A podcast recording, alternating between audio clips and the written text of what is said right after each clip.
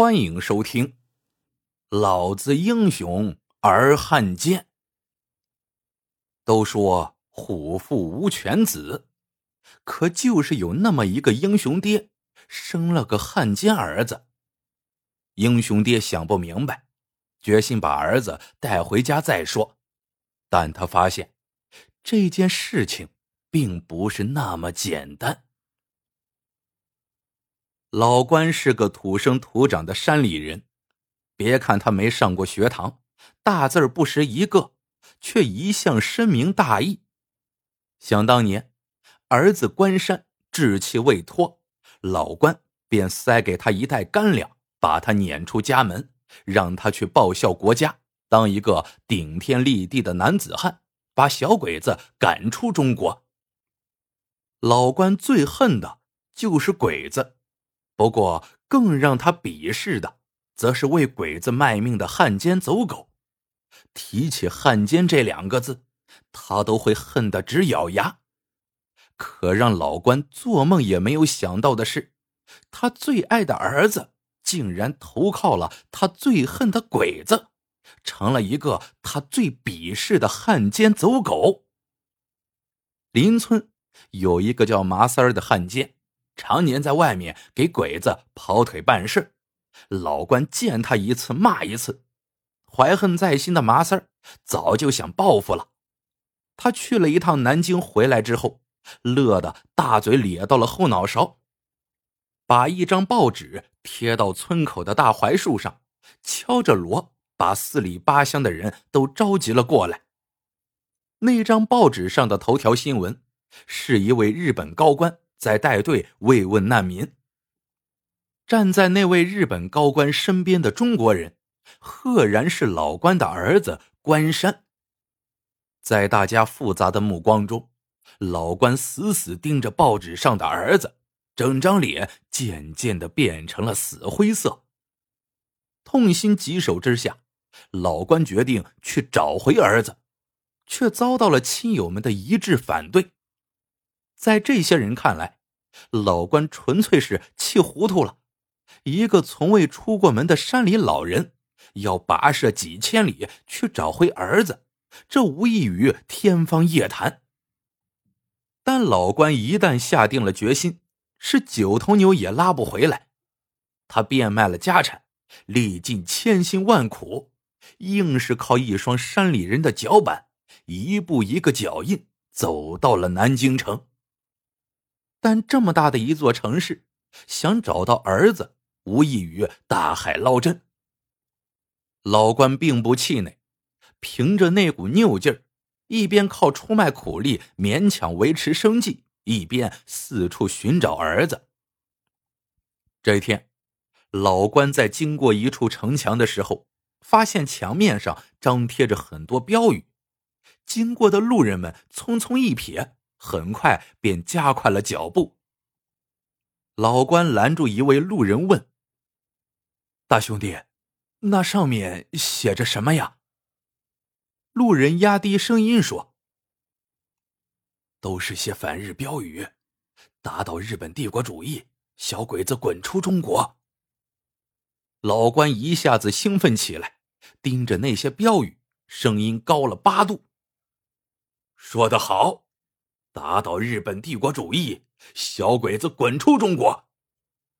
路人吓了一跳，说了句：“你不要命了？”赶紧走了。老关站在城墙下，大声念着那些口号，沉浸在一种慷慨激昂的情绪中，完全无视路人异样的眼光。就在这时，有两个伪军正好经过，二人如获至宝。一左一右过去，按住老关的肩膀。两个伪军压着老关，正往前走。对面走过来一帮人，其中一个伪军对同伴说道：“哎，那不是咱们长官吗？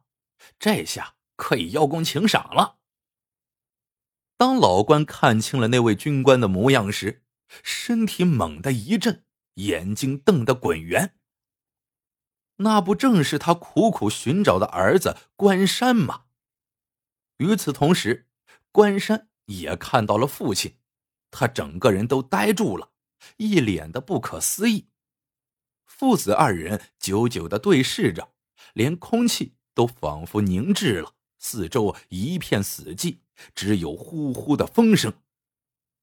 一个伪军看不出个眉眼高低呀，一巴掌扇到老关头上：“你个反日分子，敢这么瞪着长官，是不是活得不耐烦了？”一直沉默着的关山突然爆发，飞起一脚把那个伪军踹出了老远，然后重新把目光转向父亲，缓缓吐出一个字：“爸。”这二人竟然是父子，在场者无不目瞪口呆。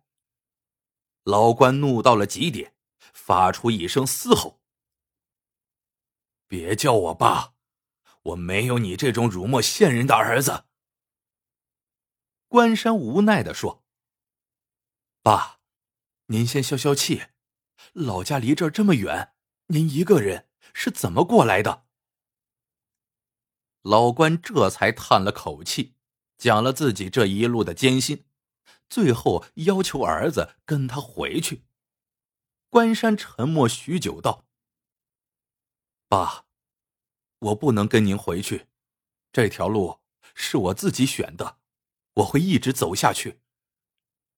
关山狠狠呸了一声：“当汉奸走狗，给小鬼子卖命，这也叫路？”我再问你一遍，到底回不回去？关山坚定的摇了摇头。老关气得浑身发抖，猛地撕开衣襟，露出干瘦的胸膛。好，既然你铁了心要为小鬼子效忠，那就给你老子这来上一枪，回去后也好去你主子那儿邀功请赏。说完，他扑过去要解关山腰间的手枪，关山对手下使了个眼色，几个伪军过来将老关拉开。关山转身离开，老关又叫又跳。可怎能挣脱了几名壮汉呢？急火攻心之下，他竟一头栽倒在地，昏了过去。待老关苏醒过来的时候，发现天已快黑了，关山一行人早已不知去向。老关呆呆的坐在地上，像一个失去了魂魄的人。不知什么时候，他身边多了一个人，用低低的声音说道。大叔，对不起。老关抬眼一看，那是个敦实的小伙子，看上去一脸忠厚。他对老关解释道：“我叫阿虎，城墙上那些标语都是我贴的，没想到让您替我背了黑锅。”老关顿时生出亲切感，握住阿虎的手说道：“原来。”那些标语是你写的，小伙子，好样的！阿虎咬牙切齿的说：“写几行标语，不痛不痒的，能有多大用处？迟早有一天，我会亲手宰几个鬼子，为我的亲人报仇。我的父母和老婆，还有老婆肚里的孩子，都是死在小鬼子手里的。”这一老一小都痛恨鬼子，不知不觉间亲切了很多。了解了情况后，阿虎说道：“关叔，您既然居无定所，不如住到我那儿去。我家也没什么人了，咱们一老一小做个伴儿，早晚也有个说话的人。”就这样，老关白天仍去外面干活，晚上便会去阿虎家睡觉。这天晚上，阿虎见老关唉声叹气，忍不住的问道：“关叔，还在为关山的事忧心呢？”老关叹了口气说：“是啊，不把他拉回头，我死了也难闭眼。可我还能去哪里找这混小子呀？”阿虎迟疑了一下，说。找到他，应该不算难事。但我怕会给您带来危险。老关噌的一下站起来，迫不及待的问：“怎么样能找到他？快告诉我！危险我不怕，我怕的是死了以后没脸见祖宗。”阿虎这才说道：“关山是那些伪军的长官，他办公的地点应该在宪兵总部，我们当地人都叫那个地方‘王八窝’。”老关一拳擂在墙上：“我明天就去闯一闯那个王八窝。”第二天，老关来到宪兵总部门前。高举着一块纸板，上面赫然七个大字：“小日本滚出中国！”守门的伪军眼睛一下子就瞪圆了，哗啦一声拉上枪栓。哪来的死老头，活腻歪了！他持枪正要上前，关山率领着一队伪军刚好从里面走出来。关山一眼就看到举着纸板的父亲。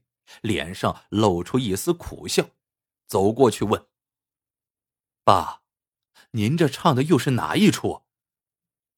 老关瞪了儿子一眼，怒气冲冲的说道：“我手里要是有一根令箭，恨不得唱一出辕门斩子。”关山不再搭理父亲，转过身吩咐手下：“我们走。”一行人走出一段路，发现老关举着纸板紧跟在他们后头。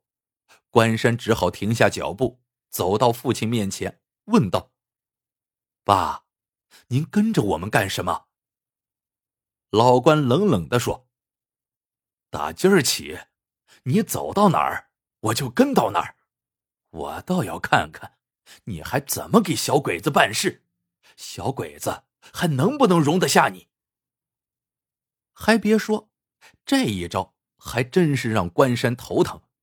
一支伪军队伍里有人高举着反日标语，这叫什么事儿啊？况且关山本来是率队去执行秘密任务的，现在只能漫无目的的兜圈了。到了中午，一行人走进饭店，点了十几个菜。老关远远坐着，手里还是举着那块牌子。关山端着两盘菜放到父亲面前。爸，您不累吗？先吃点东西吧。老关没好气的说：“我宁愿饿死，也不吃小鬼子的东西。”他把牌子放到一边，从怀里摸出干馍和咸菜吃了起来。等关山率队离开时，老关拿起牌子。继续跟上去，这次他干脆举着牌子走到队伍的最前面，不时有人冲着他们指指点点。老关停下脚步，斜眼看着关山说道：“怎么样，被戳脊梁骨的滋味不好受吧？”关山似笑非笑道：“您知道不好受，还不赶紧回去？”老关愣了一下，回过头看看身后跟着一大帮伪军，自己还真像是个带队的。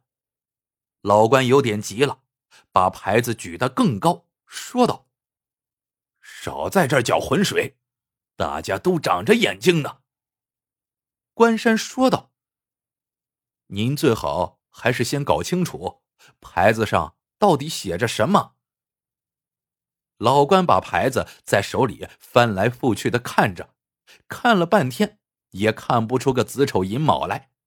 没办法，谁叫他不识字呢？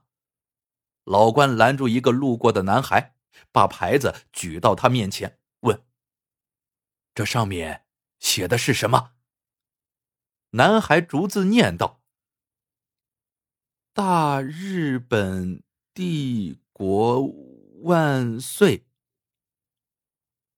老关木的瞪大了眼睛，瞪着那几个字，每一个字都像一张讽刺的笑脸。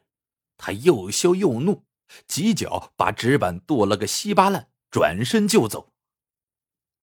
老关怒气冲冲的回到了阿虎家，一进门劈头就问：“我让你写小日本滚出中国，你到底写的是什么？”待阿虎问清事情原委，他苦笑一声说：“关叔，还用问吗？关山欺负您不识字，在饭店里指使人偷偷把那块牌子给换了。”老关这才醒悟过来。气得连连跺脚。这个小王八犊子，跟他老子玩这一手，让我给小鬼子捧了半天臭脚，气死我了！阿虎说道：“看样子，想劝他回头是很难了。关叔，你也要想开点，儿大不由爹呀。”老关梗着脖子喊道：“不行，我活到现在也算够本了，我愿意拿这条老命当赌注，逼他回头。”第二天一大早，老关拿着一把锋利的短刀走进宪兵总部大楼，荷枪实弹的伪军没敢拦他，只能眼睁睁的看着他到处搜寻。老关正找得不耐烦。看见儿子顺着楼梯走下来，老关把刀架在脖子上，怒视着儿子说：“臭小子，你要么老老实实的跟我回去，做一个堂堂正正的中国人；要么亲眼看着你老爹把命留在这儿，以后你就安心当你的汉奸走狗，你自己看着办。”关山无奈道。爸，您先把刀放下，一切要从长计议。老关呸了一声：“呸，少来这一套！今天我只要你一句话，答不答应？你爹这条老命就捏在你手里。”关山盯着父亲，始终保持沉默。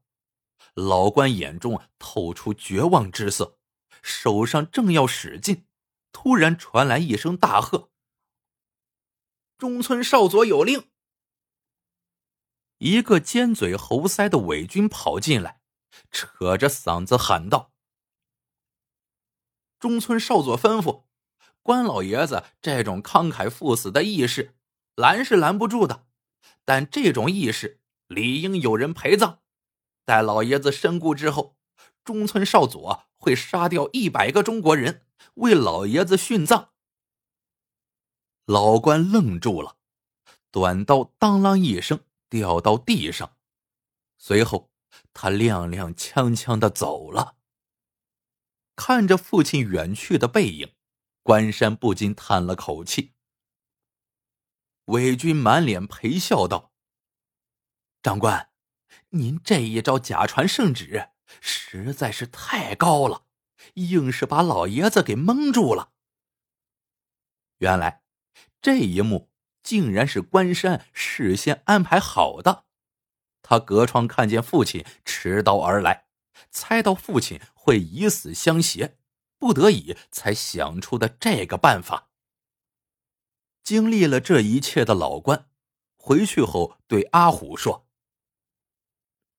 我现在才知道，关山的身边到处是鬼子的耳目，要不然，那个叫中村的鬼子也不会那么快就传令过来。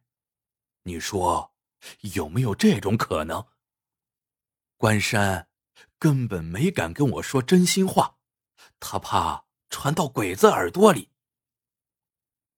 阿虎苦笑一声：“关叔。”别人是不到黄河不死心，您呢是跳进黄河心也不死啊。老关就是不死心。这天，他终于等到了和儿子单独相处的机会。这一回，关山独自驾车出行，被守候已久的老关拦住了。关山从车上下来，老关神情有些疲惫，态度缓和了不少。我这几天一直在想，前几次可能是我太冲动了。你身边那么多人都是鬼子的耳目，你哪能跟我说掏心窝子的话？是不是？关山心虚的避开了父亲的目光。老关继续说道：“现在只有我们父子俩，爹只想再跟你说一句：人这一辈子吧，路那么长，谁都难免会走错路。”但千万不要一条道走到黑，回头吧，就当爹求你了。难道还要我给你跪下不成？眼看着父亲真要下跪，关山抢先一步扑通跪下，颤声说道：“爸，不把心里话告诉您，您终究是不死心。”我这些年怎么过来的，您根本就不清楚。当我一心报国，却受到倾轧算计时；当我在阵地上血战，却孤立无援时，我的心就已经死了。国难当头，那些高官还一心想着保存实力，排除异己。别人已经打进家门了，还一口一个“攘外必先安内”，这样的政府和军队怎么会不打败仗？这样的国家和民族又有什么希望？在我心如死灰之际，是我的军校老师中村先生对我委以重任，才让我的才华有了用武之地。属于哪个民族和国家，对我而言已经不重要了。充满生命力的民族才是值得我效力的。关山连磕几个响头，说道：“爸，您忘了我这个逆子吧，只当我已经死了。”说完，他神情决然的站起身。钻进汽车，绝尘而去。老关是后半夜才回到阿虎家的，整个人几乎都冻僵了。阿虎喂了他一碗姜汤，老关才缓过劲儿来。阿虎问起这次父子见面的详情，老关不由得老泪纵横，长吁短叹的把经过讲了一遍。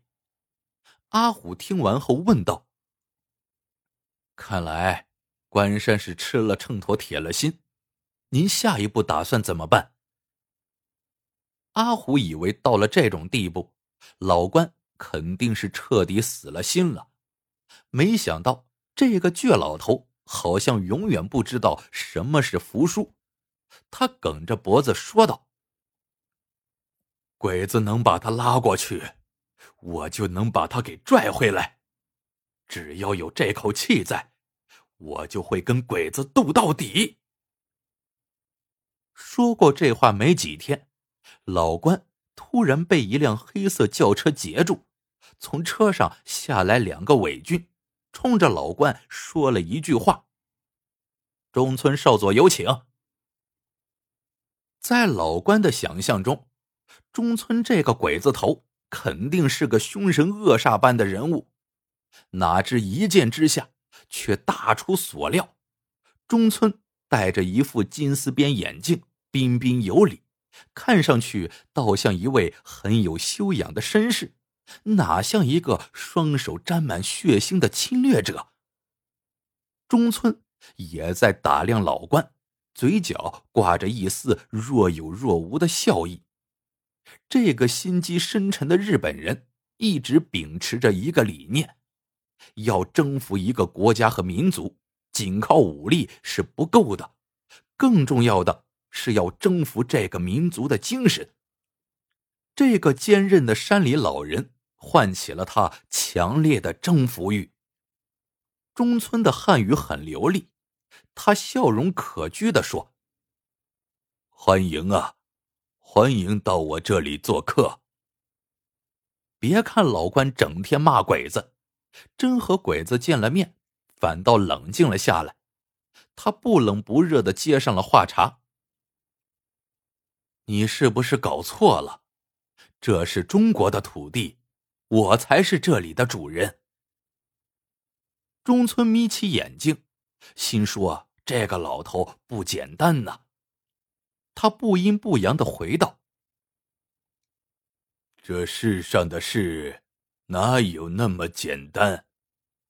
就拿关山来说，你是他亲生父亲，但他曾感激涕零的跟我说，我才是他精神上的父亲。”老关压着火说：“这种情况，在我们中国有句话叫‘认贼作父’，怪我这个亲爹没把孩子教好。”中村又一次碰了壁，脸上的笑容渐渐消失了。老爷子，听说你没什么文化，我看着不像啊。不过。既然你来了，我想带你去两个地方参观参观。中村叫来一名伪军头目，让他带走老关。让老关没有想到的是，伪军竟然带着他来到了一处如同人间仙境的湖畔。湖畔有一栋别墅，看上去富丽堂皇。更令老关纳闷的是。别墅里的下人们简直把他当成皇帝，使尽浑身解数侍奉着。厨师做了几十道色香俱全的精美菜肴，按摩师把他浑身上下揉得骨软筋酥，身穿和服的女子给他放好洗澡水，把床铺弄得像云朵一样柔软舒服。第二天，那名伪军。又把老关带到了另外一个地方。那是日本人关押犯人的地方，阴暗潮湿，不见天日。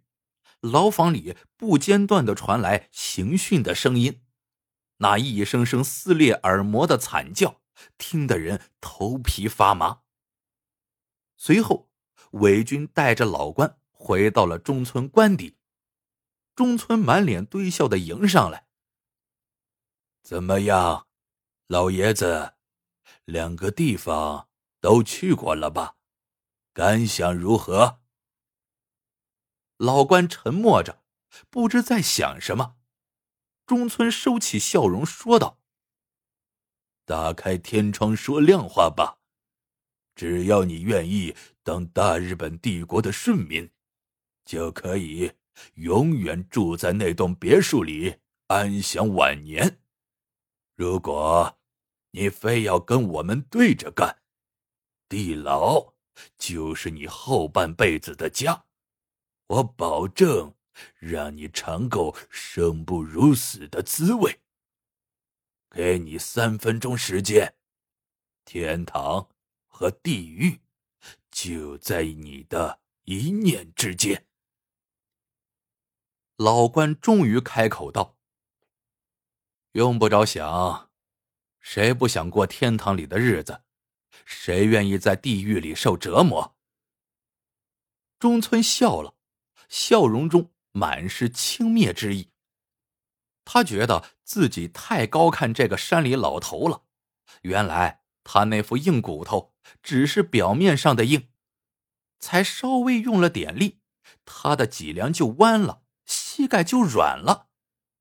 中村懒得再看老关一眼，挥挥手让伪军带他出去。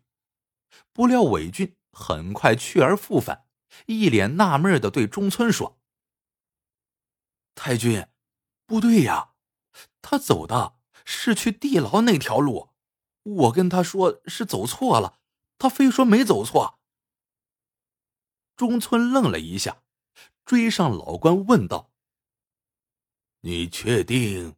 没有走错路，我再提醒一遍，你不会有第二次选择的机会。”老关掷地有声的说道，“我儿子已经走错一次路了，他老子不会再走错，像狗一样俯首帖耳的活着，被你们小鬼子当成木偶摆弄，活得再滋润，又有啥用？那不是地狱是什么？天堂？老子不知道天堂在哪儿。反正，只要能跟你们小鬼子斗到底的地方，我看哪儿都是天堂。说完，他朝着地牢的方向大步走去。中村目送着他倔强的背影，表情中露出一丝沮丧。在日本人的牢房里，老关遭受了各种各样的酷刑折磨，却始终没有屈膝投降。中村陷入了骑虎难下的境地，再这样严刑拷打下去，恐怕老关这条老命都保不住了。可如果老关死在狱中，谁才是精神上的胜利者？他心里比谁都清楚。中村正情绪焦躁的在房间里走来走去，关山求见，一进门就大声说道。中村君，请放过我父亲。中村盯着他，冷冷说道：“官军，中国有一句古话，叫‘忠孝难以两全’，你应该站稳立场，效忠大日本帝国，这才是你安身立命的根本。”关山激动的说。我的效忠之心从来没有动摇过，为此跟我父亲闹到了几乎决裂的地步。但身为人子，我不能眼睁睁看着父亲丢掉性命。中村君，如果你一定要我父亲的命，我愿意陪他去死，请把我也投入牢狱中。关山伸手去解军服扣子。中村打手势制止了他，说道：“你是我最器重的学生，我愿意为你破例一次。不过，我希望你记住，这是第一次，也是最后一次。”关山千恩万谢。中村又说：“转告你父亲一句话。”他是一个值得尊敬的对手，但我们之间的较量还远远没有结束。关山把父亲接到自己的住处，经过这番折磨，老关的身体比以前差了很多，走几步路都得停下来喘半天。他刚刚恢复一些，便闹着要走，说打死也不住小鬼子的地方。关山没有办法，只能送父亲离开。父子相伴而行，关山苦苦相劝：“爸，您听我一句劝，回老家去吧。”老关冷着脸说：“你要么跟我走，要么就别管我，死在这里算我活该。谁叫我生了一个汉奸呢？”关山沉默良久，道：“爸，您还记不记得，小时候我去山里砍柴，天很晚了还没有回来，把您急坏了。乡亲们后来跟我说，您一个大男人，竟然哭鼻子了。”老关愣了一下，感慨道：“怎么会忘呢？你从小就不安分。”在山上也敢乱跑乱闯，不迷路才怪。关山说道：“所有人都以为我那次迷路了，其实我是在挑战自己，有意走上了一条险路。那条路很难走，处处荆棘密布，但我还是走出来了，并没有真的迷失方向，不是吗？”说着，他突然握住了父亲的手，用手指在父亲的掌心画了几下，然后又用力抱了一下父亲，轻声说了句：“爸，回去吧，就转过身走了，再也没有回头。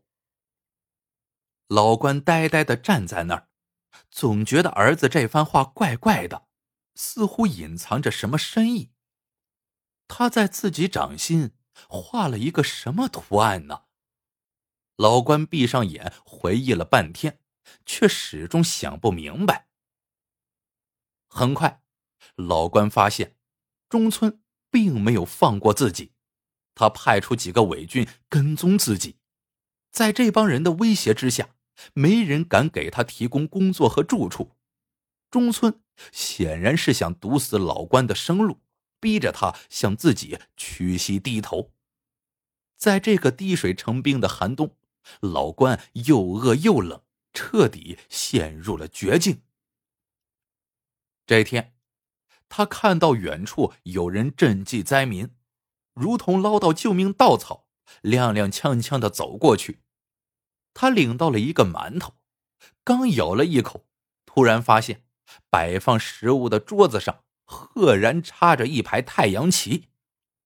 老关呸的一声吐出口中食物，用力把馒头扔了出去。馒头滚落到一位过路人脚下，那人咦了一声，叫道：“关叔。”此人正是阿虎，他快步过去扶住老关。关叔，我这段时间一直在找你，你怎么不去我那儿住了？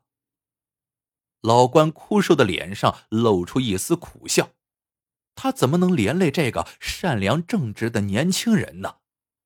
他有气无力的说：“我走不动路，麻烦你去给我买点东西。”我已经两天没吃饭了。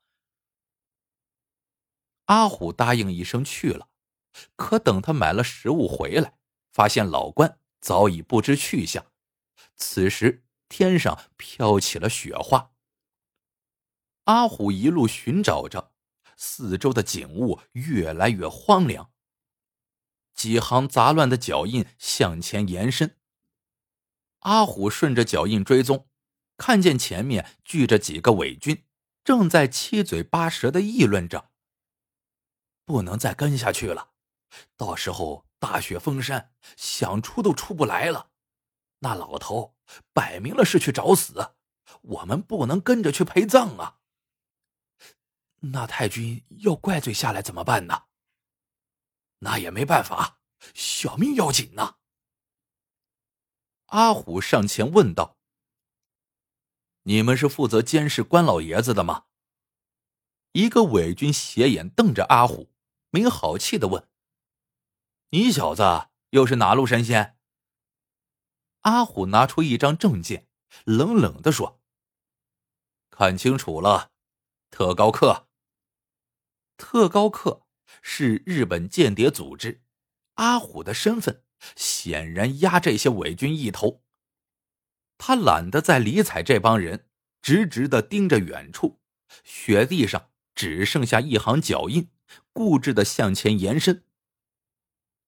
阿虎追着那行脚印往前走，雪下得越发大了，脚印越来越浅，到后来终于完全消失。